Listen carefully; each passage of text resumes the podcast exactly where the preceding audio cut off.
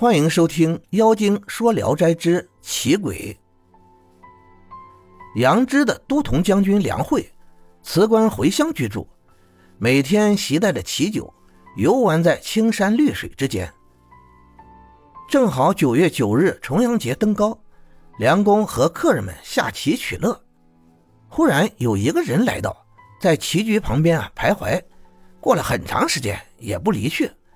看他的样子很清贫，衣服破败不堪，但是他的仪态却温文尔雅，有文人的风度。梁公礼让他，他才非常谦逊地坐下。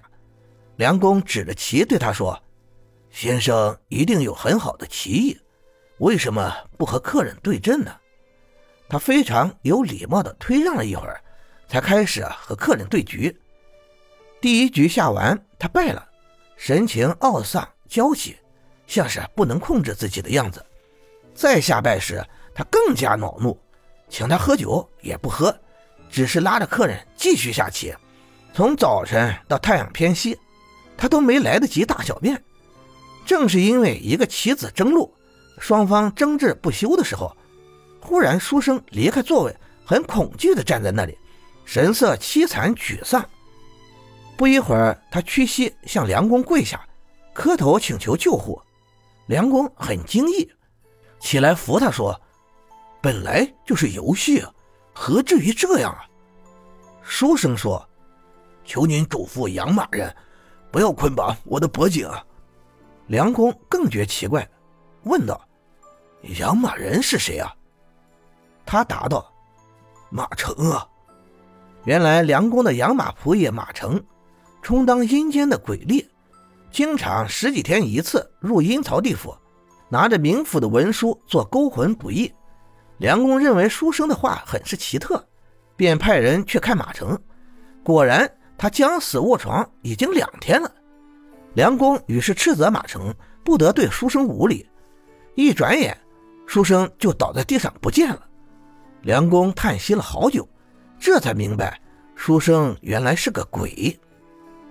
过了一天，马成醒过来，梁公召他来问这件事。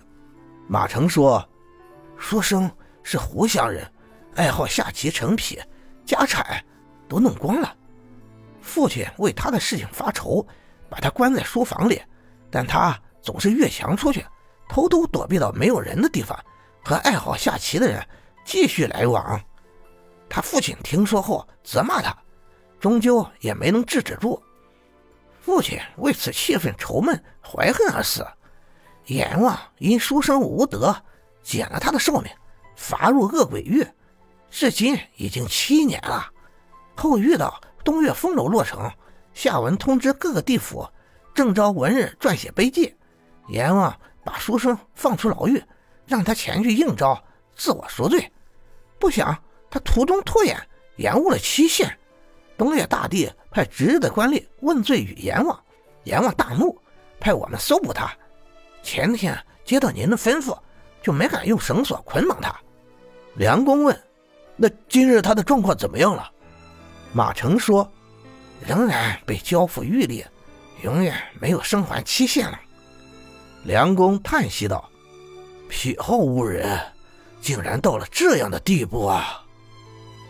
感谢您的收听。您的支持是我持续创作的最大动力。如果喜欢，请关注订阅。